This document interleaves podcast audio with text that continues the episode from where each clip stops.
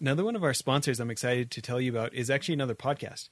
It's called People of Product, and it's really about kind of highlighting the way people come together in innovative ways and create all the digital products that seem to be in every part of our lives. And what I think I like the most is that these guys are speaking from experience. You know, we had George Brooks on our show, and besides that, he's like a really genuine human being, just super knowledgeable at creating way more effective teams to get this kind of stuff done and I really can't recommend it enough. You can find them anywhere that you get your podcasts, and uh, I recommend you checking out People of Product. So, longtime listeners of the show will probably remember Jay Davis, who's been on a number of times. Well, in addition to being a friend and a consulting client, I'm excited to say now that he's also a sponsor of this show.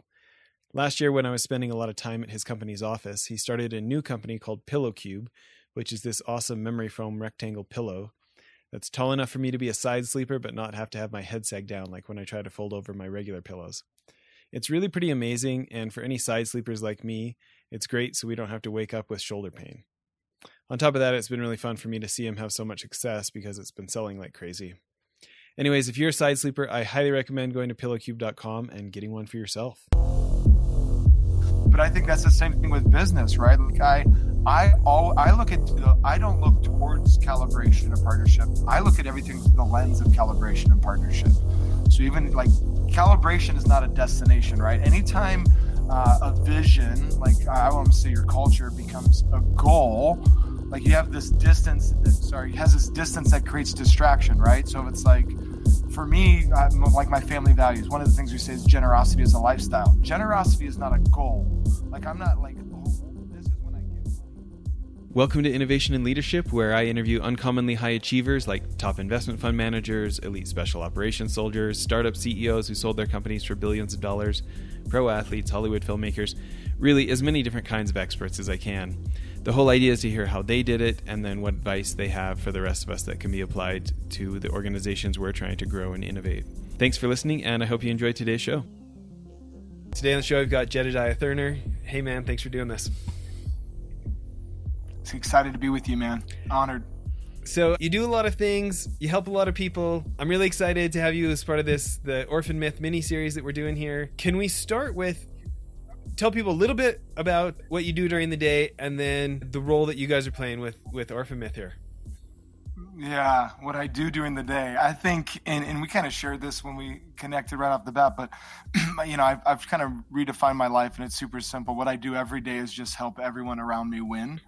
Um, and sometimes that looks like rescuing kids from human trafficking. Sometimes that looks like, you know, providing hundreds of thousands of people with free medical aid or dental treatment. Sometimes that looks like jumping on an innovative podcast and talking to this incredible audience. Sometimes that looks like raising capital for strategic initiatives. So for me, I, I think the why is way more significant than the what and how. And that why has just been how do I help everyone around me win? And I think a lot of that has come from the journey of going, I want to make a living, no, I want to make a difference. You know, I think once you've made that living or you finally get that house or that title or that platform and the things that you thought success would look like, and you get to that mountaintop and realize there's no one there with you because you didn't help anyone along the way, you have to go journey back down, you know, that mountain from making a living to now making a difference and uh, that's kind of led us to you know what we're doing you know with the orphan myth campaign and really our domestic role as an organization. We've we've really spent most of our time in developing nations uh, but in the last few years feel like we got reassigned to america and specifically right now los angeles county in southern california. And the exact same data that drove us to doing what we're doing is the same data that has really been the mechanism behind orphan myth and that commitment to say hey man most people just don't know what's really going on and it's time to make sure the world and, and really America knows. And uh, that's kind of what we've been up to. And so I know you're involved with a number of organizations. When you when you first introduce yourself or what like what's the main website that you hand out? Yeah, it's such a there's not a main. It's so funny. Right right now I'd probably use I'd probably use the words love has no limits, you know, lovehasnolimits.com for those of you that are listening that you could go to. But really the, the reason why it's not it's not like hey there's just one place to go to. We are not that traditional a uh, humanitarian organization or a philanthropic and you know organization. We're really what we consider just a collaboration infrastructure you know so we actually come into a nation or to a city and really do a few things. One what problems need to be solved that have not been solved yet? Two what's the unifying narrative? Like regardless of race or faith or power or position or social status or zip code what would be the unifying narrative that everyone you know could be a part of? And then really we stand as that collaborator behind incredible individuals that are already doing it but maybe just don't have scope or don't have scale uh, or don't have awareness or don't have strategic partnership. And we really are that collaboration infrastructure. So we'll walk in and stand between a president of a nation. We've worked with many presidents but we'll stand with the you know the private sector and their excellence and efficiency and then the militant manpower of you know faith communities and ngos and then you know the creative institutions and media arts and entertainment. So we just are this collaboration. So really it depends on what we're working on then. So it's not just hey it's about water it's about orphans or it's about human trafficking. It's like what's that unifying narrative for what we're focusing on? So right now because it is la it would be love has no limits and uh, really that's our american force of what we're trying to facilitate here uh, but they, yeah, thanks for asking. It is confusing for a lot of people. I usually just tell people on an airplane I'm a humanitarian, and then depending on how they respond, determines what journey or what rabbit hole I, we get to take them down. And and what are the main international ones that you would send people to if they want to look at you know the work you do? Yeah, so if you were to go to you know One Nation One Day, one nation one day.com would would kind of give some context to what we've done in developing nations. You know, we've we've done this campaign in about four nations now, and we've seen about 19,000 volunteers mobilized from 43 different nations and probably seven, 800 different organizations. They've all given up their logos, their labels, and their egos, you know, to be a part of a movement that's so much bigger than themselves. And we've we walk into these nations and basically figure out in Honduras it was you know corruption and violence. I'd had the murder capital of the world. Our last big campaign was in Peru and that unifying narrative was really domestic abuse. It wasn't just that they were beating and abusing their women, it was what they were doing to them. I mean, tying them up behind trucks and dragging around the streets, you know, throwing tires around their body and lighting them on fire. It was so extreme. No one could help, you know, no one could figure it out. And so we just said, hey, there's a way that we could actually bring a solution to this, you know, through uniting people to be a part of the solution and not just pay attention to the problem. But that kind of just gives a quick picture of what's been going on behind us. And yeah, I think in these four nations, we've given about, we've given about 700,000 plus people free humanitarian or dental treatment or a new home We've reached about 1.3 million high school students with what we call a dream campaign right in their public high school. And uh, there's a lot of been a lot of fun stuff that we've been a part of. Go check it out if you're listening.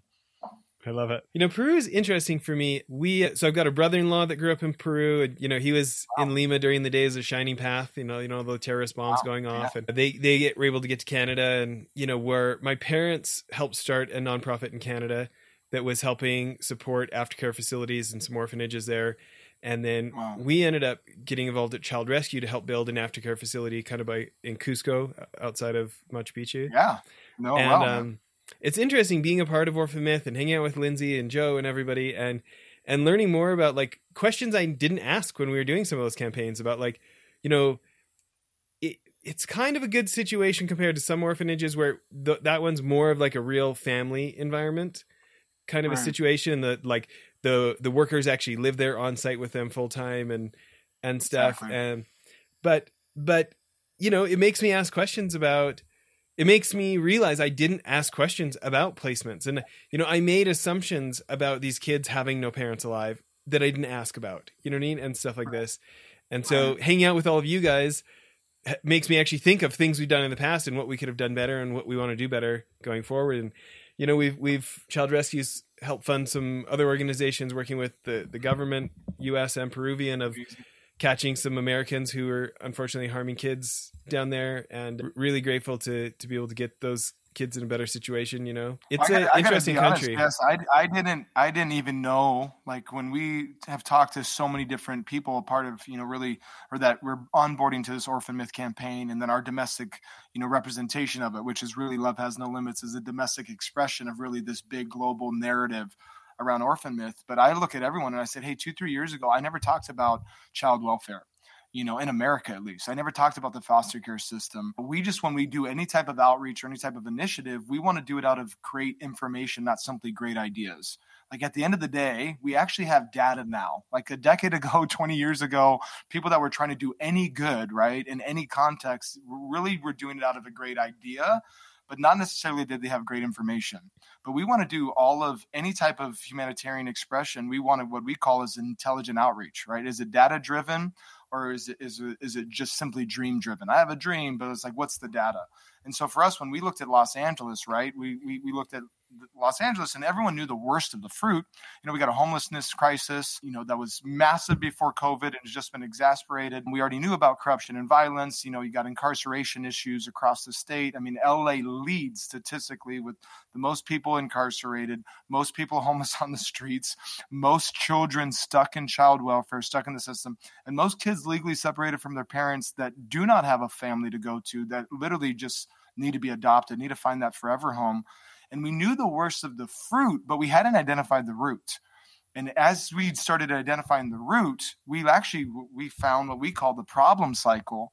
And this is not what we feel. This is what the facts say. And not everyone loves what the facts say because we have different political viewpoints or we have different belief systems. But statistically, when you actually look at America, the domestic context of this child welfare narrative, the, the number one issue facing this nation is actually fatherlessness. It, it actually, you know, whether you love men or think, and you know, a, a woman should be married to a man. I get all of the reasons why we might not want to embrace it. It's just the facts. The facts are, as fatherlessness creates broken homes. Broken homes create neglect, neglect and abuse. And the neglect and abuse funnels hundreds of thousands of kids annually in America into an overburdened foster care system. And this foster care system becomes a statistical cesspool of the worst of the fruit. So, this is, you know, but for our viewers who don't know, right now, I mean, when it comes to incarcerated individuals, which we know there's, you know, there is a systematic issue in incarceration statistically. There is a problem. These are now considered second rate citizens. They can't vote. There's all these issues. But at the end of the day, 70% of inmates spend time in the foster care system. So it literally went back to this overburdened foster care system. When you think about human trafficking, right? On average, lowest estimate, the data says there's 100,000 boys and girls being trafficked annually, and 60% of them are directly connected to foster care group homes or spent time in the foster care system. If you think about uh, homelessness, right now, if you age out of the system, boy or girl, within two years, it's not you could, within two years, 40% of you will actually be homeless. When you think about perpetuating the cycle, which is basically teenage pregnancy, getting pregnant without any type of partner present. 56% of all female foster youth, youth that age out of the system will be pregnant by the age of 21 without any partner or support mechanism present, which you can imagine now just perpetuates the cycle. So I, I know when it comes to Lindsay and the entire team at Orphan Myth, looking at the global narrative and us domestically, we're just going, hey, where can we actually deal with the the the root so we can see a drastically different version when it comes to the fruit. And when you think about america there's five cities that represent this is kind of our focus right? We didn't want to just go to la we see chicago houston new york and miami is where we'd be taking our efforts because these five cities carry 50% of all of the statistics the bad statistics of the entire nation like all, all, of the foster care statistics 50% of them live in five cities. All of the incarceration statistics live in five cities. All of the corruption violence homelessness statistics live in these five cities. So it's really being able to one tell people hey this is the issue. So it's not hey do we stop doing prison out you know efforts? Do we stop rescuing kids being trafficked? And and no it's like it's it's it's a both right? It's not an either or it's an and. But i do think the genius is in the order right? It's literally let's let's start off where it's going to get bad, and then let's also deal where it is currently already bad, and then bring a completely different solution to the entire narrative. You know, I I love so many things. Sorry for the tangent. Sorry no, for the tangent. No, I love so many things you brought up, and I mean, it's.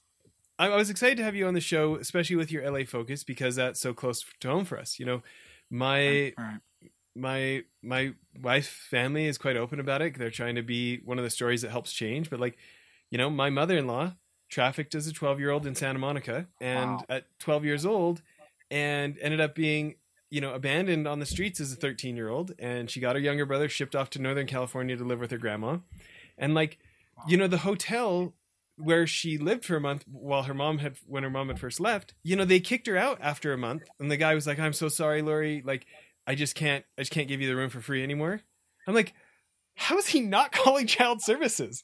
Do you know, like what is it's right? Crazy. So she kind of lived she kind of lived under the pier and with other street kids in in LA and you know she's the fourth generation in her family and she's a total hero of mine because she broke the cycle so it didn't happen to my wife you know wow. and i'm the first you talk about fathers in in the in her mom's line you know her mom grandma grandma grandma i'm the first dad to stick around in 100 years on that family line. And It's crazy. you know, her kids her kids have my wife's kids have such drastically different lives than her mom and grandmas and and those people, you know? And like, you know, you talk about the fathers thing. I think about President Obama. I've got friends that love him, I've got friends that hate him. And regardless, there is something interesting where he came out and talked about not having enough fathers in the home and and fathers not taking enough responsibility in America. And right. you know that wasn't necessarily a popular stance. And No. and uh, No. I appreciate him like speaking the truth when it when it wasn't popular to his base. Do you know what I mean? No. I'll send you an article I just got this week, and I'm going to reference it poorly, which I'm going to send it, and then you'll clean it up later. Uh, but it was one of the. It's from a man, but he was one of the leading feminists, part of you know the National Feminist Group. And listen, I'm, I'm for so much of all of these groups. I just don't want to. I don't want to let my feelings override the facts because I wanted to. I don't want to do what I want to do. I just want to do what's going to work. Right? That's my posture. It's like, is this what I want, or is this what's going to work? So many times we're just literally stifling what could work by literally just doing what we want. And he literally came out to them because he was just doing his own studies. I'm going to send this to you. And he goes, Hey, I know what we're propagating and believing, but the data showing that fatherlessness is actually becoming a big crisis in America. This is what a feminist is saying. And he and the reason why he's coming out to talk about it is because they looked at him and said, Hey, you might want to consider the findings that- you're revealing here and maybe just reponder what the implications of this is. And he was like, I, I just got to tell people what the truth is. And guess what? He just got kicked out. Like you're no longer in this group. Listen, And it's, like I'm not an, I'm not anti group or pro group. It's literally just going, hey, how are we going to help our country and how are we going to help our culture? And I'm even saying for me, like my personal opinion, because you know you think about America, there's there's so much there's so much narratives right now that we're we're processing. There's so much disunity. But when I look at most of the issues, for me, it doesn't start off with the presence of hate. It actually starts off with the absence of love. You know, when you know who hates you more than who loves you, you're going to identify with either who you hate or who hates you. This is where this is where this I would say not racism starts, but the success of racism lives. Because at the end of the day, I, I grew up in an environment in Hawaii. I, I know I'm a I know if you're watching, I'm a, a white 38 year old male in a five and 11 year old body. Unfortunately, I'm not six four and a few other gift sets. But when I grew up in Hawaii, there was a period of time in the islands I lived in where being white was not a win. And i was hurt i was hit i was you know i got i mean i got beat up it was super bad but i had a home that loved me i had parents that loved me so that the presence of hate didn't define who i was because i had an abundance of love. And so right now we can talk about the hate we can remind people of the hate but you can't remove hate you have to replace hate and the way re- you replace hate is with an abundance of love. That is why our campaign's called love has no limits and why this foster initiative there's there's seven other initiatives part of this campaign but the biggest one is this foster initiative because at the end of the day the problem that these kids are going to journey through you know in their process is simply you grew up in an environment where love wasn't present. So you're going to define yourself by who you hate or by who hates you. And right now it's time to bring back to the american narrative at least what it looks like to love someone or be loved without a limit. I love it. You know, I, I I especially I think about the value of radical self honesty and like the I courage to embrace like it. that, The courage to embrace it even when we don't like the answer. You know, like Right. like pre orphan myth, like my family was like we were thinking about moving to Costa Rica for three months during COVID to just go volunteer at an orphanage in Costa Rica and surf and, and stuff. And Right. like like this wasn't like 10 years ago we were thinking about this. Like we were making plans on this not very many not very long ago. You know what i mean? And like all this education and stuff it's like do i even want to admit that now that i realize like un- unfortunately like the attachment problems and the way that like hit, hit and run humanitarianism doesn't isn't as beneficial as as it would look like in the videos you know? And you know like it, it's i don't know i feel like it's the whether it's for profit non-profit like don't you just have like the most respect and trust in those leaders willing to call their own fouls I, I yes, I do. I mean, I just think. I mean, for us, we're in this environment where who cares who gets the credit? Credit, right? So it's you know um, the reason why you have to mask or you can't be as transparent is because you're trying to make sure you get the credit. And if you introduce a flaw or a failure, it's hard to get the credit when you're losing some credibility. You know but what i've realized is that that honest transparent open posture like hey we've you know we talked before you know there's hey we're, we're working on this orphanage model but you know this is not the best version but this is the best version of us for us right now instead of just being like to your donor base or whoever we figured it out.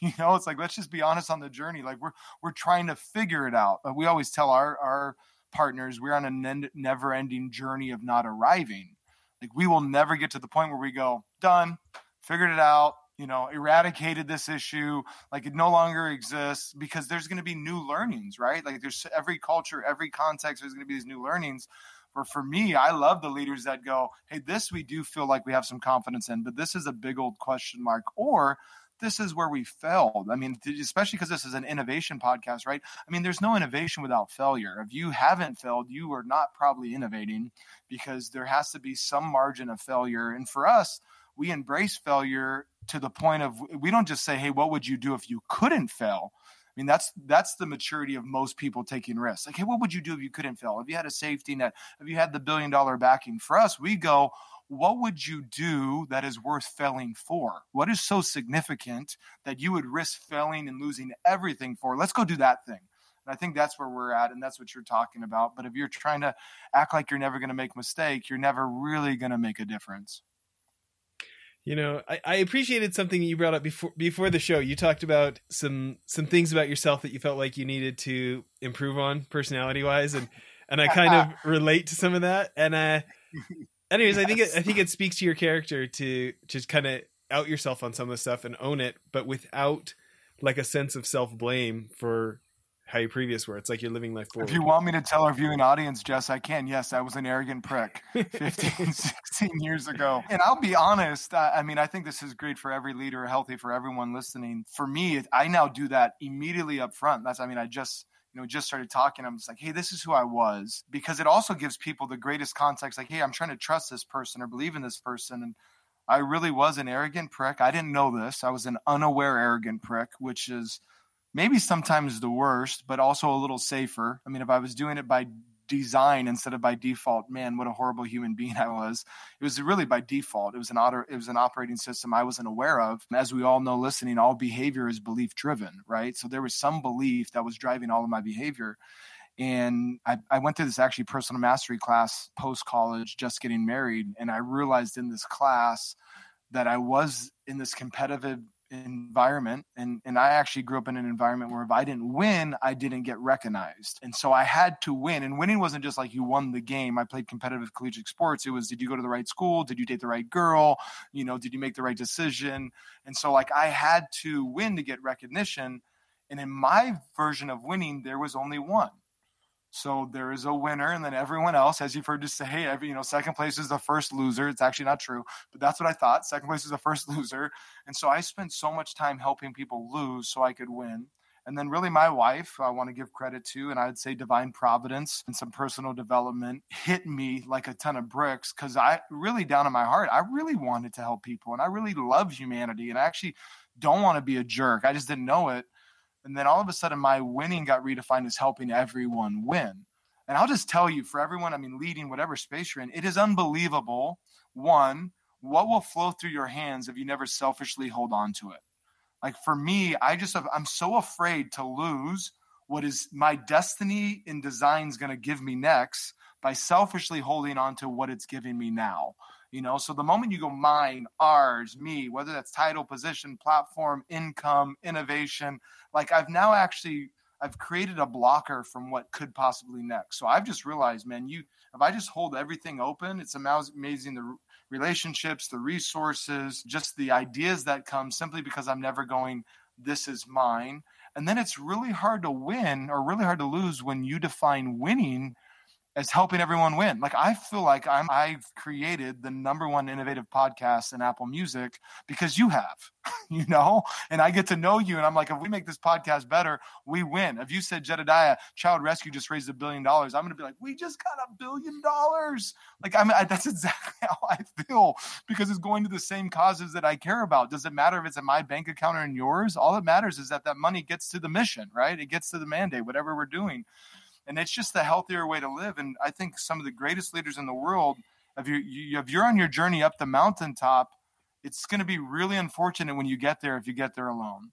You know, I think most leaders, like they always say, it's lonely at the top. No, that's because you've made it lonely at the top. It does not have to be lonely at the top. I, I feel like I have more friends than ever as I journey higher because I'm taking everyone with me or they're taking me with them.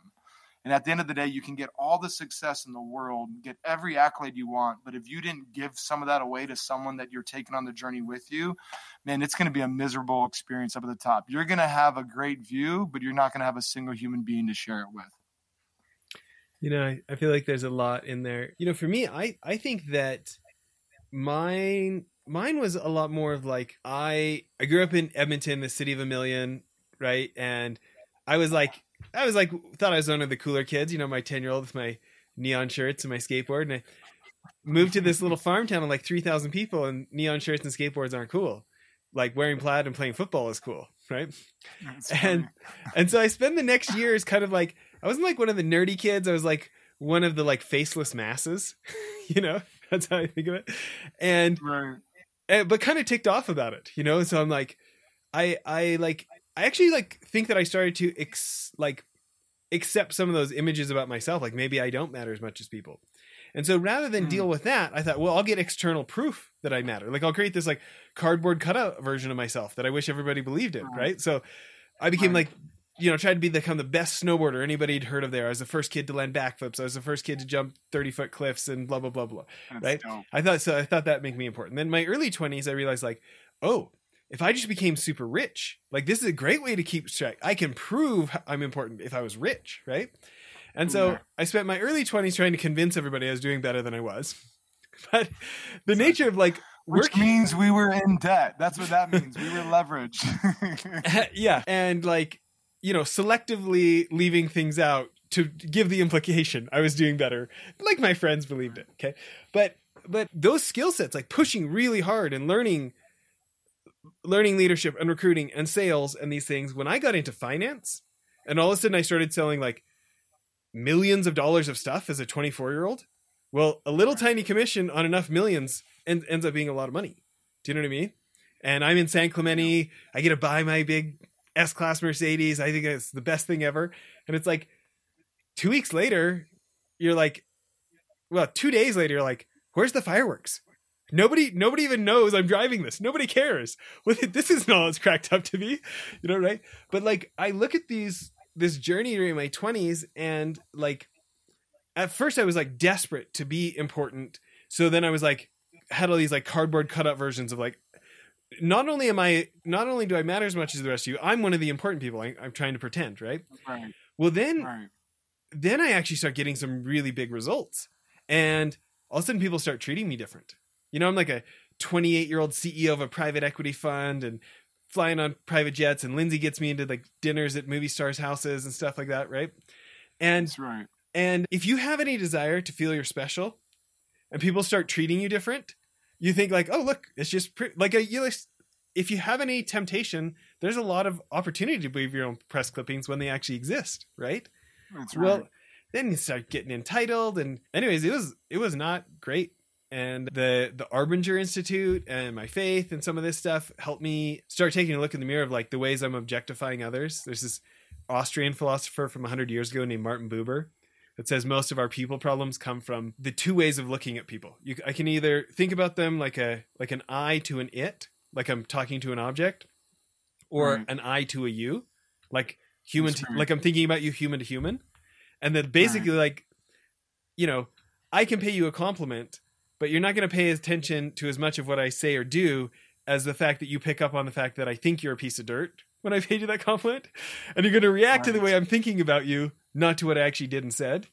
But I can justify right. it saying like I was nice. All I did was compliment the guy, right? And I'm like rationalizing.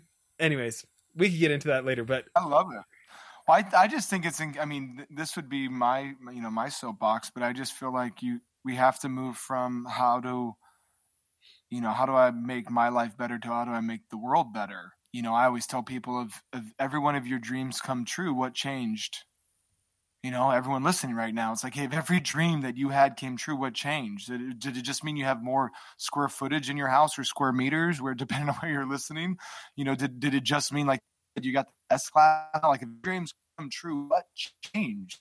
I don't want my dreams come true, my life to change. I want if my dreams come true, the world's to change. And for some people, like, man, that is audacious and that's crazy. And you're just one of those, you know, those do-gooders out there. No, the reality is, is everyone. I mean, that's the orphan myth, right? It's like everyone is 100% participation. Everyone can make a difference. Like that's the cool thing about right now, the era we live in, right? Like we all live in the same period of time. It has actually never been easier to make a difference it's actually never been easier to do good. You can go right on an app. You can go right to a website right now. You can, you know, look at what AKB is doing, just capturing stories. Like it's never been easier to do good, to make a difference, and actually do good that can be sustained. And a lot of people just don't even enter into that conversation because they think it's for just the tree huggers or, you know, for the UN specialists or the guys that just want to sleep in sleeping bags in the middle of developing nations and, you know, hug sick people. It's like, no, no, no, no, no. Like everyone everywhere can actually make a difference and everyone can be a part of changing the future uh, of what our world looks like and really the future of what the lives of these kids look like and I love that that's your heart, man. I really do. And I love that people listening are getting an invitation to that. You might have tuned in to be like, man, how do I build a business or how do I have success in strategies or how do I develop a network of networks? At the end of the day, that's a bunch of what's and hows. And I think that why of helping humanity, it's right. It's principled entrepreneur. It's do well by doing good. Yeah. You know, and that is where we're moving, and the generation emerging is going to demand it from everyone in the corporate sector. It's more than just social responsibility. Hey, where's your give back? It's actually can part of your business model be doing good, and that allows you to do financially well. You know, I, w- I want to talk about business and the ways that it can meld and benefit with making the world better. Can you talk about mm. any of the lessons? You know, I know you're previously quite successful in the real estate world. Any of the lessons right. from that time in your life that have helped you with this work? Yeah, it's a great lessons from. I mean, it was it was really get out of the way. I mean, in my old life, I would say the lessons is what we started with. You know, when I sold high end residential real estate, and then I had a, a waste consulting company, I never was trying to sell a house. I was always trying to bridge and build a relationship. I mean, I remember hosting my first billionaire client, largest potato farmer in the world. I can't say his name or I'll get in trouble. But I looked at him and I actually met him on a cruise ship. Met him on a cruise ship on our one year anniversary. And two years later, he's with me out in Palm Springs State. And I looked at him and I said, Mr. So and so, just so you know, I don't care if I ever sell you a house. And he looked at me he said, What? And I go, I'm sitting in my car is a billionaire who's learned more than I ever could imagine. And I go, This is my education. I go, So until you tell me to stop, I'm going to ask you questions. And really, part of asking these questions was to know who he was and to build a relationship, not so that he would buy a house, so that I would actually get the revelation, the understanding, the principles and practices that allowed him to make a billion dollars. You know, I think so many people, this is what's great about this podcast. If you're just listening to what we're saying, you're missing out. What you really should be leaning into and listening is how we're thinking when I listen to when I interview or talk to people, I'm not really listening to what's coming out of their mouth. I'm listening to the framework and how these worlds and words are actually being created. How do you think? And so I would sit there in those days, and this is I was borrowing a car uh, to sell high end residential homes. I hadn't made it at all yet. I'll never forget it. It was basically faking it you make it. But for me, it wasn't about the transaction; it was about the relationship. And I have so many clients that bought property with me, they're friends, and we've done humanitarian initiative, all types of things. Why? Because they didn't see me as the guy who sold houses. They saw me as the guy that had a relationship with them in their best interest and at, at my at hand. And I think for anyone doing business, you know that is the game changer. You know, like when you actually are genuinely doing out of the framework to help the person you're serving and that's really the framework and you don't see them as as a, a, problem to solve like how do i get you to buy or how do i get you to sell it changes, you know, the framework drastically different. You know, so that was a lesson I think I learned that really came into what we're doing now because that's the same thing now. You know, it's just like, hey, let's build relation. We're not trying to get someone to. It's not a transaction. You know, I think so much of this world's become a transaction. But that was a big difference. I think also the desire, you know, that selling businesses was part of my success. Like I could control this you know and this is what like you said people saw this hey you and your partner did 89 million in sales this year in real estate more than anyone in the entire desert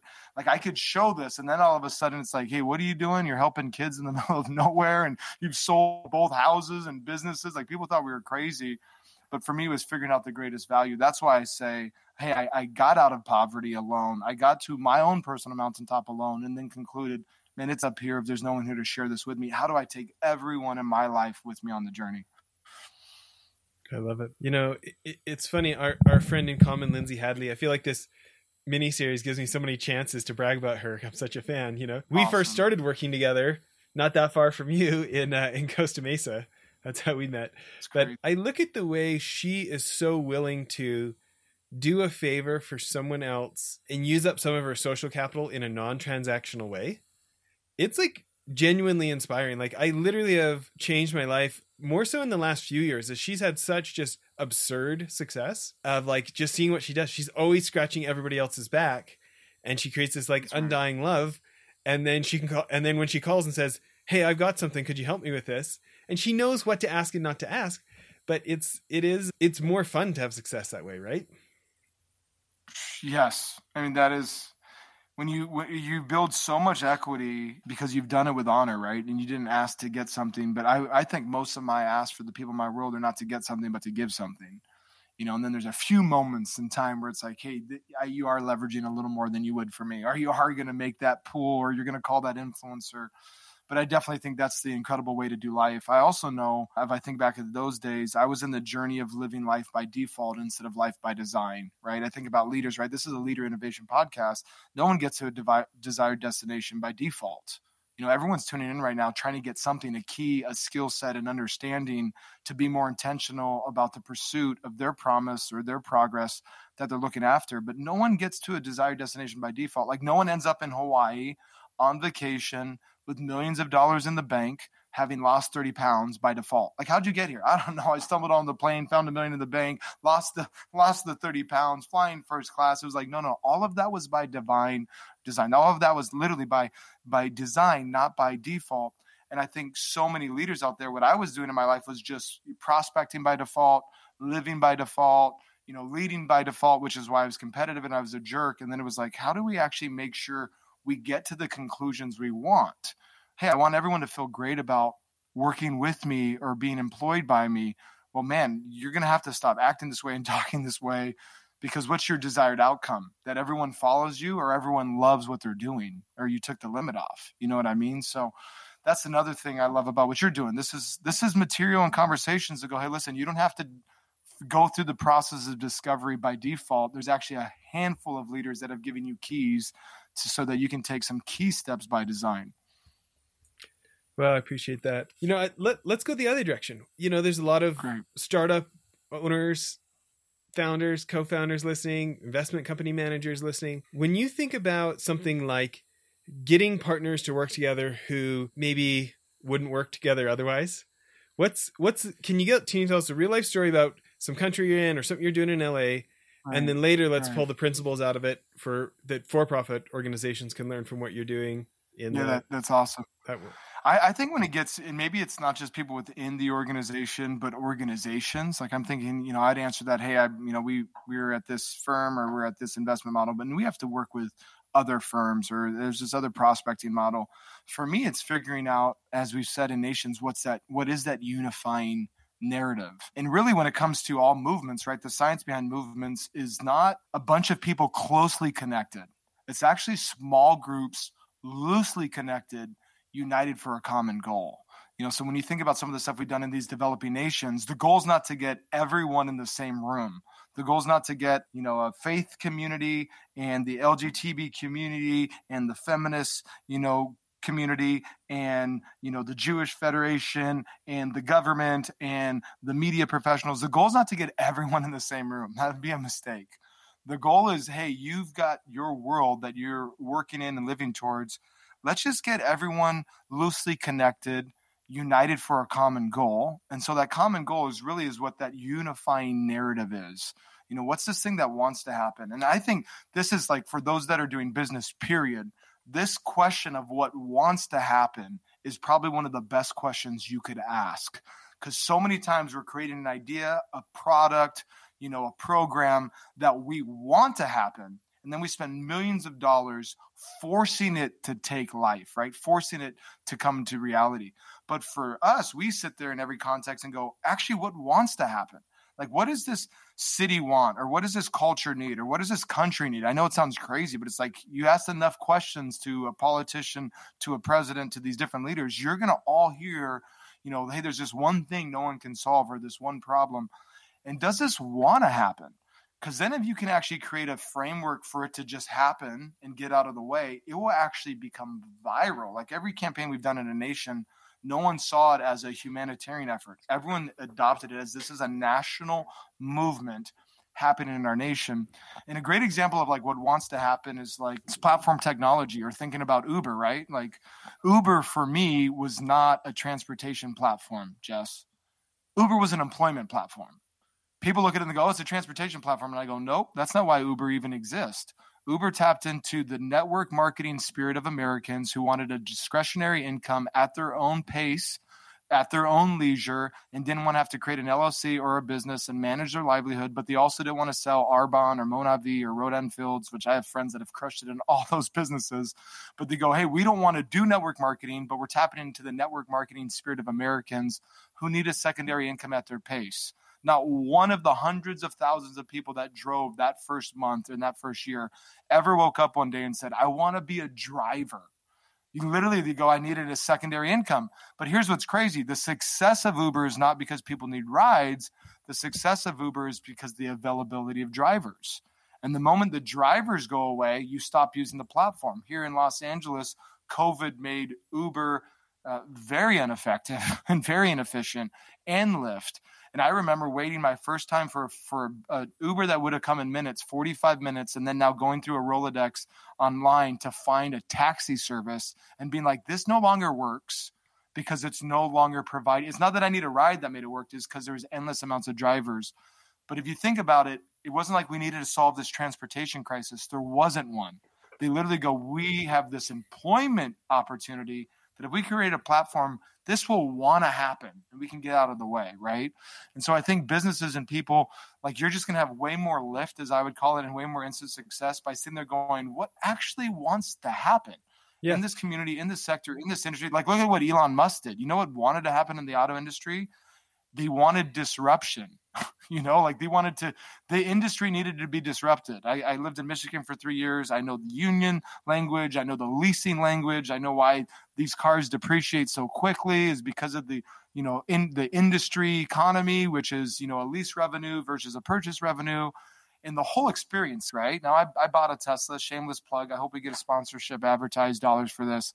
But i'll tell you what what elon did which i love. Now this is not his language but Elon had no reference point for the auto industry. So he didn't have to take this archaic system that he knew and grew up in forward into the future. Like, how do we take unions? How do we take manufacturing? How do we take leasing and move it into the present? He literally said, let's erase the whiteboard, right? Now that we have innovation in, in, in, in technology, what's the most excellent, efficient transportation experience we can create now and then literally you know do it. And and i think that's what's so i think key for people out there. Is like hey are you actually building something that wants to happen? And then how can you actually erase the whiteboard? You know and let's not move these archaic systems. Like you know what orphan is all about? Sorry to bring it back to our orphan topic. They're literally saying we got to erase the whiteboard. You know what i mean? Let's not just try to move this archaic model forward. Let's what if we could start from scratch? You know i look at la there's a billion dollars annually for child welfare in Los Angeles County. One tenth of the entire national budget, Jess, is spent in Los Angeles. And they're going to adopt about 50 kids this year, going to get adopted out of the system. Like there's a billion dollars. And this is the success we have is not solving any problem, but just sustaining and serving the existing problem. And I think those so, are the frameworks where you go, if, you, if this wants to happen, and we can actually create a framework for it to happen and get out of the way it actually will happen. And it's a lot easier to innovate that way. Let's talk about Love Has No Limits. Let's talk about what you're doing in LA. Okay. You don't have to use names if you don't want to, but I have seen, well, I'll back it up. One of my favorite uh, thinkers for entrepreneurs out there is this guy named Dan Sullivan, who wrote an amazing book this year called Who Not How. It's like says, quit, quit mm. all those things you think up, entrepreneur, quit thinking you're going to do them all and get better at team building and figure out who's the right person to do like stay the architect right. and hire the construction crews you know okay that's my short short version of it. But he he's coached more 10 million dollar entrepreneurs than anyone else on earth. He's been doing it for like 45 years. He's got this group called Strategic wow. Coach. And a number wow. of our clients, C- CEO clients who are, you know, ra- raise tens of millions of dollars or one of them's raised like 8 billion dollars for for her investment fund clients, right? They're they're Dan Sullivan coaches and fans, and so I I end up learning more about him because our clients are his clients, right? But he talks about this idea of co he calls it co-opetition. I don't know if he made the word up. I think somebody else did. But it's this idea of like can you figure out how to partner with your competition? Can you figure out how to like divide things up differently, right? And Sorry. we don't often hear people talk about that in the for-profit world. So my question cuz cuz so many people don't realize like how often it's even worse in the nonprofit world because everybody's so worried that this donor is going to give that guy money instead of me money, and then I'm going to have to shut my team down. You know. So my question for you is: Can you think of an actual story where you had somebody who would have been naturally skeptical that you were able to win over to to being being a part of the larger group? You can tell us about. I mean, yeah, we worked out. Well, there's many, every nation, right? So every you know these worlds don't work together. I think we a fun one which uh, i would say had mixed reviews but i do love it was what we did in peru. We had you know it had the number one domestic abuse issue. Like this violence against women was the number one issue and there was tension between groups that cared you know? So there's a feminist group you know that cared but that feminist group really had a hard time with groups that had faith attached to it maybe with a different value set. And then there was the LGBTQ community. And then there was the pro life community and the pro choice community, right? These guys aren't friends in case you've done your research, you know? You know, but the, guess what? All of them cared about women being abused unjustly by men, you know, by men. It was just the abuse yeah. was crazy. And so we had uh we had this women's initiative, and this women's movement, which had the Ministry of Women of the Nation, which was really the, probably the face of the LGBTQ community and feminist group. We had the vice president, who was a female of the nation. She was the vice president of Peru, and she was probably supported by uh, a larger constituents of pro choice advocates. And then we had basically the Oprah of Peru. That's what she had. The she's she is the most influential woman in the nation, and has this uh, ha, has the highest approval rating out of any Peruvian citizen. Her name's Gisela. If she ever hears this, she's unbelievable. Who had very, had internally some strong beliefs, but publicly, you know, would never share those. And then we had a lady by the name of Lisa Bevere who comes from the, you know, a faith narrative. She probably spends more time in that space. People that you know connect to some sort of faith probably that looks or feels more christian. Now these people would never work together. They would never talk together. In fact at that time because of some riots that happened in peru in 2019 or excuse me 2018 there was this apprehension for partnership with any ngo or faith communities that had a different belief system than the feminists or the lgbtq in in that conversation i mean we met one by one. They never all met initially. And we just said what's the greater what's the greater value? Like are we going to sit and fight for this this mindset or this ideology which i think is secondary to the bigger conversation? You know whether it's hey women empowerment or whether it's hey we believe in in all sexual preferences or whether it's hey we believe in a god and that he's involved in your life or hey we have influence it was basically saying hey guys would we be willing to not be right or have to fight to be right on something so that we could be one on something bigger and the reality is, is you can always go faster alone, but you'll always go further together. And when there's any framework for unity, it actually has a compound multiplier attached to it. It's just a fact. There's a compound multiplier. So all of a sudden, in front of the entire nation, you had the Ministry of Women, the Vice President of the nation, the Oprah of Peru, Gisela of the nation, and Lisa Bevere representing this space space, all standing as a united front, saying we need to stop this issue.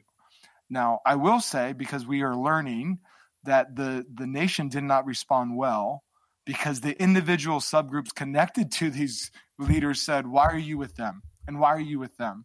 And so it was literally we had to go back and I'm just being super transparent. It was like it was beautiful because it actually got people that needed to stay in a conversation to start the conversation and they did and it was unbelievable to see what that dialogue was like it was very hard because of the extremes of all of the groups that they represented said, How can you be feminist and be connected to someone of faith? Or how can you be connected to this influencer who we know was, you know, really, you know, she wasn't a fan of abortion, but then be next to the, the vice president who's really championed the ability to decide what a woman does with her body. And so for them, it was like there was a, definitely a conflict of interest, but it was constantly pointing to say, listen, here's the unifying narrative, which means there's more that we actually can agree upon than we can separate. And we can spend so, a lot of time focusing on our differences but if we can actually just figure out on the thing we can align on then it's possible.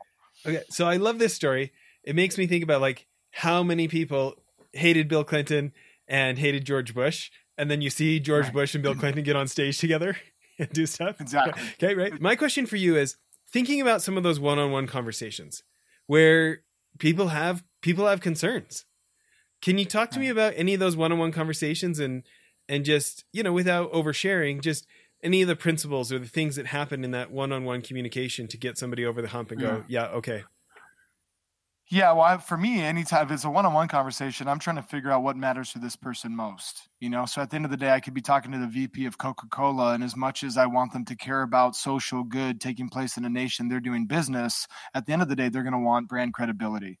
You know, they're going to want social responsibility. So it's literally figuring out what is the motivator for every one of them. Some of those girls, some of those women was like, "Hey, we really care about domestic abuse." Some of them was like, "Hey, I could potentially be in office one year, and this is now a way to broaden my base." I get all these other motivating factors. They're not wrong, you know, and it's not. I don't think it's un, I don't think it's unhealthy to move towards what motivates someone if it's really going to make the big difference. As I've always told my wife, if I was using these negotiations skill sets to just build my product or build my brand or you know sell our business it would probably be unhealthy i said but at least in my at least in my you know in my context it is to help do good you know and so i think that's it you're always looking for really where's the win one's just going to go, hey, we should do good, so we're going to do good. So in every conversation, what does this person value? And what really is the win-win? And then I'm also trying to figure out what is a bigger narrative I can introduce them to. How do I can create these new terms of engagement or agreement?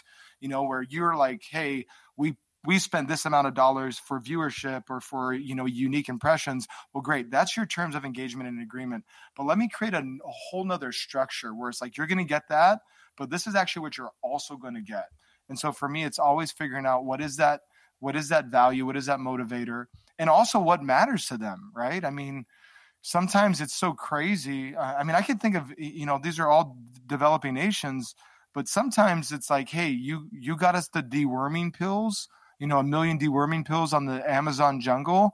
Like that is more to us than you send a thousand people to come here and help, or that meant more to, or like you got the volunteer who was helping a motorcycle and it's like, oh, you spent fifteen hundred bucks on a motorcycle, and that fifteen hundred bucks was like you spent one point five million in marketing because of what that meant to that community, right? And so for us, it's literally going, what's the real value here? Okay, you know, and, and I'll just tell you, even in business, like let's not forget, the leaders of business are also people. Like some of these CEOs, right, Jess? Like they are monsters, right? They are these at the top, A driven personalities, get out of my way, either go with me or get out of the way. At the end of the day, that is a person who's probably a dad or a mom, has a kid, you know, is a sibling, you know, was a son or a daughter, has a dream and a goal. And so for me, I don't look to any of these people as like who you are as a CEO or who you were as that potato farmer billionaire. It was like who you are as the person. What's broken here? What's missing here? What's hurting here? like seriously because you might be a billionaire but your marriage and your kids are on drugs and like if i can talk to that part of your life which sounds crazy like if i can help or hear that part of your life or create room for you to be transparent with that part of your life like you're going to do business with me way beyond my business strategy because i actually touched you as a human being not just a human doing and i think that is something we could all learn and that's you know really practical to take away you know, by the way, do you have a book? Have you written a book yet? I have not written a book yet. Okay, we should just transcribe this up. This could be most of a book for you. There's a lot of nuggets. Okay. I hope we're helping someone. I really yeah. do. Well, it's such an honor, man. You know, I feel like there's a number of things in there that really resonate with me. I think about the old Dale Carnegie book, How to Win Friends and Influence People. Right, and he says, right. like, I really like strawberries and cream, but I found out that fish prefer worms. Like, why don't I bait so the hook with what they're interested in, not what I'm mm, interested so in? Good. And like, so good. You know, we we've over the years both at, at the firm I was at before and I work now, we've, we've done a lot of advising of senior leaders in the special operations community for the U.S. and and and a lot with the non-commissioned officers, kind of the top enlisted guys that actually go out in the field and you know kicking doors and rescuing hostages and stuff, right? And I got to go on this. I got to go on this this thing to Nigeria when the Nigerians were standing up their special operations command. It's right after Boko Haram had kidnapped those 200 girls, and you know, t- tough, tough situation. Oh.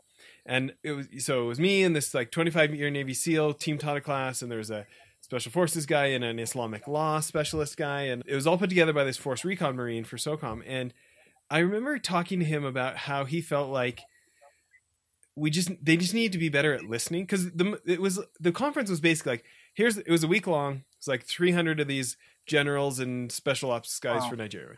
And it was like, here's the mistakes we made in Afghanistan. Here's the mistakes we made in Iraq. Hopefully, you don't have to make those same mistakes with with your Islamic terrorists, right? And and this recon marine guy who who I know really well and and put it all together, invited us on the trip. I remember him saying like essentially like the more you can empower the people closest to the problem to genuinely listen and then let them have the authority to make decisions, the faster stuff is going to go well. And so, 100%. like somebody back in the states, you know, some donor trying to fund the Peru thing says this is what needs to happen. And here's why it needs to happen. Versus letting the person ha- who's having the one-on-one conversations find out, like, hey, this lady she does care about abuse, but she's really trying to get elected. You know, nobody even knows she wants to be yeah. a politician, right? Let's let's bait the hook with what she's looking for, right? He this recon marine told me like we spent way too much money as Americans on schools and water wells and stuff like this. And we should have been sending hundreds of veterinarians over and giving people mm. goats and spending time mm. helping them more with their goats. And that, mm. like, they're like, some of the like medics would actually go do like veterinarian stuff. And they earned way more trust in these remote villages in Afghanistan and places by helping them with their animals exactly. instead of building schools that they didn't actually want and that you know two years right. later nobody was in. But you know policy decision that doesn't play as well in the american media or else right? And so it's this interesting thing of like you know I, I think about your story and i think about the times when i've failed at that because i sold them what i wanted to sell them for the reason i wanted to sell them. And guess what? It's like my grandpa says that that quote a man convinced against his will is of the same opinion still right? And you get like this. That. that is good. Oh yeah, it's just like you get this like verbal yes, but they don't really they don't have it in the bones, you know. And well, if you can negotiate someone into it, someone can negotiate them out of it. You know, like that's what I've seen. If I can use my intellect or my communication capacity to negotiate you into it, you know, belief system, a value set, a direction or a course, a path, you know, a system of success, like someone will negotiate you out of it you know? So that's that's that's the whole point. I mean i i probably haven't even thought about this jess.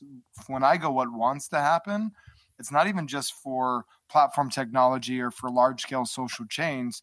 I'm actually probably reducing that down to just this simply conversation right here like it's literally the same thing. It's like i'm not trying to negotiate or communicate any i mean we're talking very little about all the things we're doing. People will find it. Lovehasnolimits.com you know backslash family go to Ormith like you'll find it. We're not spending a lot of time. I'm just literally going, hey, for this moment in time with this incredible man who's been providing content for over a decade to people around the world, what actually just wants to come out of this. Like no agenda. Like, you know, I'm like I'm not trying to drive to anything. I'm really just trying to facilitate what this moment in time said is possible. And I'm gonna miss out on what's possible by simply just trying to facilitate what's practical. And I'm like, no, we're going to take this journey and I'm going to have, you know, n- there's going to be no roadmap or navigational beacons besides this moment. And you're, you know, triggering what you're feeling to go, hey, what wants to happen for the people listening? What wants to happen? I just feel like it's easier to do life this way. yeah. It's funny all the time. Like when we get, you know, like for like guy who just retired as a Fortune 500 CEO and now he's writing a book wants to come on the show talk about his book or you know these people have like handlers you know or like CEOs of current yeah. like current CEOs of multi-billion dollar firms everyone's trying to sell their book on here by the way if you write a book just come back on we'll talk about it but the uh, like CEOs of current multi-billion dollar organizations like I have to talk to their PR people sometimes I talk to the PR agency before the PR person before we get them because you know that anyways it's just the bureaucracies right and it, it's interesting to like they they want these questions like, well, what are you going to ask? I'm like, I don't know, whatever seems interesting. Like, I'm just going to be curious. Like, I mean, I want to know what they've got to say about innovation. I want to know ta- what are takeaways right. for all the rest of the listeners. You know, now I want stories, right. not generalities, right? But like, I, don't know, man. like, I could we could come up with some questions. What do you think I should ask your boss? Right, you know, and they're like, awesome. right? But it, it is this interesting thought too of like I think one of the things that I like about your approach too is this extreme practicality. Like we would all like people to do good things for the right reasons, but right. like I'm willing to will, let them do the right things for others for for less than the best reasons. Like our Lindsay built this team for us when she launched Child Rescue for us 10 years ago. She went on to bigger and better things and just jo- joined our board after that. But her team, you know, the team that she left us with through this great conference for youth and we flew in NYPD cops and uh, sorry, LAPD cops and other trafficking experts and survivors wow. to come teach these like, you know, regular high school kids what this world's actually like, right? And um, so they could lead the chapter at their high school. And we we've brought mm. in this woman who had been in the foster system here in Utah, and unfortunately, a foster dad had had abused her. She ran away, ended up getting involved with this gang. Somebody decides that they own her now and starts renting her out to other men, who sells her to another guy, who sells her to the Hell's Angels up in Canada in in in uh, Vancouver. And cr- crazy story, but she ends up getting out and is like kind of a hero to me because she when she ended up getting out, she basically started an organization to go help other women get out. And she started an ice cream store wow. right on the track in Vancouver and would like give out ice cream to to women in the life and like talk to them and be like it was like her way her side door in to like talk to them and right. offer them like tell them that she had been there and she got out. And anyway she helped all these women get off the street with ice cream. It's amazing. Okay. But you know i would i would rather get money for child rescue from the most kind-hearted people in the world right? But my joke right. is like i'll take money from the hells angels to fight the hells angels you know like we just need to get the job done now i'm not going to let somebody like i'm not going to let somebody who's making the world worse benefit off the name of being associated with us. But exactly. basically, short of that, like we're we're about helping the kids. We hope people want to do it for the right reasons, but we're just trying to help the kids. Well, it's Fred, it's Frederick it's Frederick Douglass 101, which obviously this is not a political conversation, but our whole nation could learn from some of the incredible leaders that pioneered freedom for mass groups of people. And it was unite with anyone to do good, unite with no one to do bad. You know, and I look at even our conversations. I mean, we I, have my personal beliefs that don't align. I'll just tell you, I don't align with everyone I work with. You know, and that, that is across the board. And here's the good news, but we do align on doing good for this group of people. And let's unite with anyone to do good and no one to do wrong. You know, if you think about America, we got this beautiful challenge called partisanship, which means you got to pick a team, right? It's like you got to pick the red team, you got to pick the blue team. You don't, you don't anymore, and you can join my political organization if you want. I I I was so you started another you started yeah, another party. Yeah, I did. It's called Family Values Independent. You can join. Super easy to join. You just decide you're independent. There, well, there you go. Um, I but got you, you know in the, in the, partisanship journey, right? You walk in, you go, hey, we got to pick a side, and this is what we've done in America. Unfortunately, there's no team's perfect. Both teams have horrible things, both sides going for them. But the challenge is because we have protectionism, which means we got to protect our team that if there's something good the other team's doing, but it has a margin of error, let's exploit that margin of error to say it's all bad so that our policy or team can be in place. And it's like, this isn't, you just so you know, like people that, you know, what, what happens in one election cycle will be lost in the next election cycle and it's just going to keep happening. Partisanship doesn't work. It's partnership. It's actually who's doing the best on either team and let's be a team that just agrees with what's working or what's winning, regardless of if it's red or blue or this new family independent, you know, value set. But I think that's the same thing with business, right? Like I, I all I look at the I don't look towards calibration and partnership. I look at everything through the lens of calibration and partnership. So even like calibration is not a destination, right? Anytime uh, a vision, like I want to say your culture becomes a goal, like you have this distance that sorry has this distance that creates distraction right? So if it's like for me uh, like my family values one of the things we say is generosity is a lifestyle. Generosity is not a goal. Like i'm not like oh this is when i give money a month from now or a year from now we're going to do this and i'm headed to this goal. No generosity is the lens at which i look at everything through. So i'm generous in every context. I don't have to go one day be generous. I look at the lens through how can i be generous. You know, so for us, people have to be able to look through the lens of collaboration. And so everything is how do I take maybe businesses? I loved what you said. Here's here's a group of businesses that aren't working well together they're competing. Do they all have unique capabilities that are better than the other that we could actually create a data set or a data mesh or a, you know a packaging of capabilities or a toolkit for this industry because of all of this. I think that's I mean bringing it back to super practical LA, that is what's happening with our foster initiative, right? Hey, there's people that are phenomenal at placing families. There's an organization that's ph- phenomenal at prevention. There's an organization, you AKB, phenomenal capturing stories of kids that don't have any family member to go to that desperately want to you know find a family and willing to risk rejection again and then you have people that deal with social workers and meeting needs these were all individuals fighting like you said for their own donor dollars their own consumers you know their, their you know their own client base and no one was talking together. And we just came in and said hey you do these things way better than they do. And what if you just did your part and they just did what they do best? And we all brought it under one bigger thing that's you know than anyone's name orphan myth love has no limits. And now we can give ngos and you know faith communities and individuals a list of capabilities to solve a problem knowing that it's not a one size fits all either right it's not like hey this is how we solve it and everyone do it this way and that's going to work no no no no no because there's going to be someone who has an influence of 30 people some that has 30 million some that have a dollar to the name some that could donate a million and so it's literally go let's create packages of capabilities to provide solutions to problems no one solved yet. Yeah, that's great. You know, I know we're I know we're a little over time here, but my or or a lot over time. Definitely one of the two. So my no, but my my last question has been kind of one of my favorite questions to ask lately, and it's what's one of the best pieces of advice you ever received? Oh, I don't even know if I can share all of them. The best pieces of, re- of yeah, advice. just one. Just what's one of one of the best ones.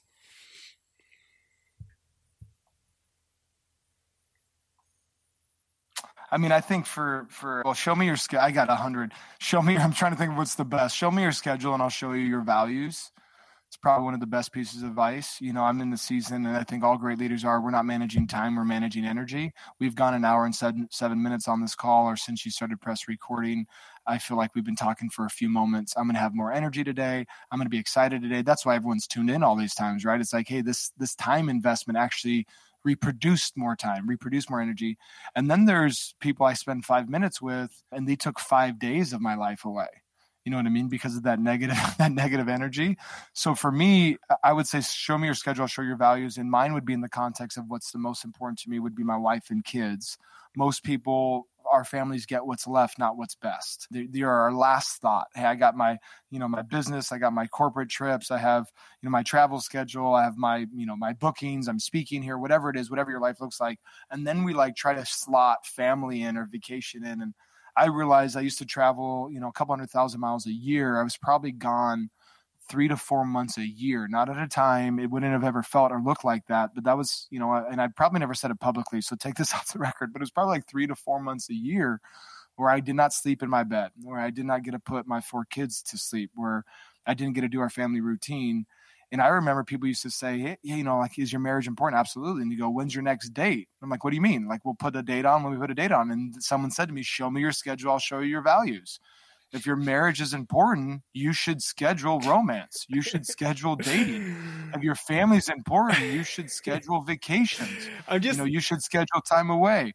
Why are you laughing so hard? Because I like on my calendar, I literally had to write a note for Friday nights. They're all booked out, and it's like it's like in all caps, Jess, go date your wife with exclamation marks. That, but that, but that is it. Like, I mean, at the end of the day, there's some people that are going to build billion dollar businesses and literally going to leave a life of broken relationships behind them and realize, you know, so, so for me, it's like, this is the greater value. So now I schedule vacations before we schedule our initiatives in our campaigns. Now I schedule dates, you know, so I'd say, show me your, I mean, I could look at your bank account, your text history and your calendar, and I can tell you exactly who you are you know what I mean? Because obviously, if, if, it matters to you, you have to be able to manage it, and you can't manage it if you don't schedule it. So for me, that will change your life. And then I would also say, um, never give the world what you don't give your family. you know so for those of you that are whatever that is right you might not be doing any philanthropy you're, what you're giving the world is is jobs what you're giving the world is a product you know that's unbelievable like whatever it is like but don't give the world what you don't give your family i used to always give and it was easier for me to do this unhealthily because I was doing good. So that's even the worst case. You know, it's like, oh, if I don't go, these kids don't get helped. If I'm not there, and I remember one time my wife's like, I know everyone needs you, but so do we and don't give the world what you don't give the family. So if you're going to be generous to the world, like with finances, be generous to your family. You know, if you're going to be generous with your time and you know do business meetings and schedule hours of conversations with with boards or reporting or admin, whatever it is, schedule that time with your family. Just don't give the world what you don't give your family. Because I think these are the everyone wants to figure out how people made their wealth but no one's really talking about how people who made their wealth lost their life you know and that's a, that's probably a lot of people you've interviewed it's like man we we made the money but in the process we lost the things that mattered so show me your schedule. I'll show you your values. Don't uh, you know don't give your family what's left. Give your family what's best. Don't ever give the world what you're not going to give your family. And then i'd obviously say routine right? We are so convinced humans humanity is overly convinced on the what they think they can accomplish in a short period of time but they completely underestimate what they'll actually be able to do with compound impact over a long period of time you know so we have the insta rich generation right and obviously with the dot com booms and then the bitcoin booms and all of this where you can make a billion dollars because of who's at the board table and you have no product and you have no profit you know what I mean? Like that's the model. I think we just have to change the complete framework of, of really how we're operating. And uh, I'm going to keep going, so I just better stop.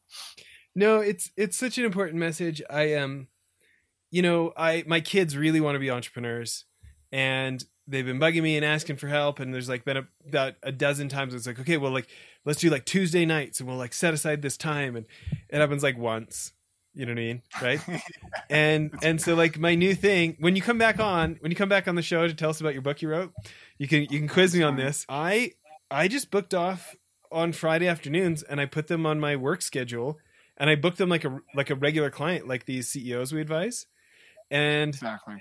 You know, I'm like it's it's almost painful because I'm like, oh, those are work hours. You know, like I can you know, right? And it shouldn't be, but it was and so this is my new this right. is my new attempt. You can check in on me next time we talk and see if I'm actually doing it.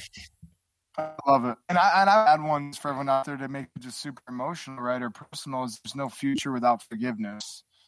You know, there's no future without forgiveness, right? And and for some of you listening, and you maybe you just got to forgive yourself. Maybe I just said that one statement, and you're like, man, I really do had my family, but I'm crushing that finance, or I'm crushing that business, or you know i have not been scheduling the right things or maybe you're hearing what jess has done and you know these incredible causes what orphan myth is doing. You're like i'm doing nothing with my money. At the end of the day like there's no future without forgiveness and sometimes it's just forgiving yourself. And i've had to forgive myself for the hours you know or the minutes or the months that i wasted being an idiot.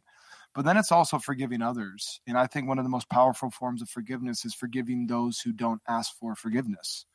You know and there's a coach or a mentor or, i mean there's people on here listening that want to get ahead and someone created a lie, a limiting idea that you've been entertaining, a belief system, a behavioral trait, you know, a construct or a framework of functioning by simply saying you're not going to be smart or you're an idiot or you were a mistake or you got picked last or you're never going to own your own home or you're never going to actually be a CEO or you're you're never you're always going to be in the in, you know you're never going to get to the C suites like whatever that is you know and at the end of the day there's people that i've just realized did those same things to me. Some of them were friends some of them were family members some of those were coworkers. But the most powerful freeing thing to me is when i go hey i not only do i forgive you but i actually want you to win too. Like i don't want just i just don't want the people i love to win. I want everyone to win. And i know that uh, i need to forgive you uh, so I can release this. And and and listen, I know it's really hard, man. Some people you have reasons why not only should you not forgive them, you should hurt them or they should go to jail forever. I'm just telling you, there is no future uh, without forgiveness because there's really no freedom without forgiveness. And a future that's not free is not a future at all. You know, I love it. Maybe my last one there is one of the things that's been the most helpful for me on that, especially with the self blame, but it comes from the Toyota production system, like lean manufacturing, operational excellence, continuous improvement, whatever you want to call it. They have this saying of don't blame the person, blame the system. Mm. If you want a different result, design a better system. And great. like applying it to ourselves of like you know i can kick myself for my my adhd i like i land this big giant contract and i get all these things worked up and then i procrastinate or i forgot to do this one part of it and i let somebody down and you know i can rake myself over the coals for it right and this idea of like what if i didn't even blame myself what if i blamed the system of like well jess you're really terrible at working alone in front of a computer in an office by yourself. Like why don't you design a system where you're working with we have one of your employees come work with you have one of your co-founders come work with you? Like if that's important is it important enough to schedule somebody doing it with you so that you'll actually get it done? You know So and good. like it, it's been i don't know one little thing that's been helpful for me lately. I could keep, we could keep going forever, man. I really appreciate it, and um, hoping everyone out there listening, man, takes one step closer towards not just making your life better, but making the world better. Join the cause, man. Obviously, I'm sure you're going to promote it. Orphan Myth, 100% participation. Everyone can do something. That is the great news in every con, you know, every construct of life or cultural context. Everyone really can do something, and it's never been easier to do something. And this is our future, right? These kids are our future. So at the end of the day, you just said it. We can, can keep complaining about the corruption, the violence, broken aspects of society, the failure of the moral framework of this nation, or we can simply realign our efforts to start at the root to see, see a drastically different outcome when it comes to the fruit. I believe we can see our prisons emptied. I believe we can see our streets having way less homeless individuals. I can see us moving away from the need of child welfare altogether and it looking drastically different. But we need everyone to do it. So thank you for the time, Jess, of being able to just share what we're we've been doing and it's been fun. that's awesome okay bye everyone thanks for listening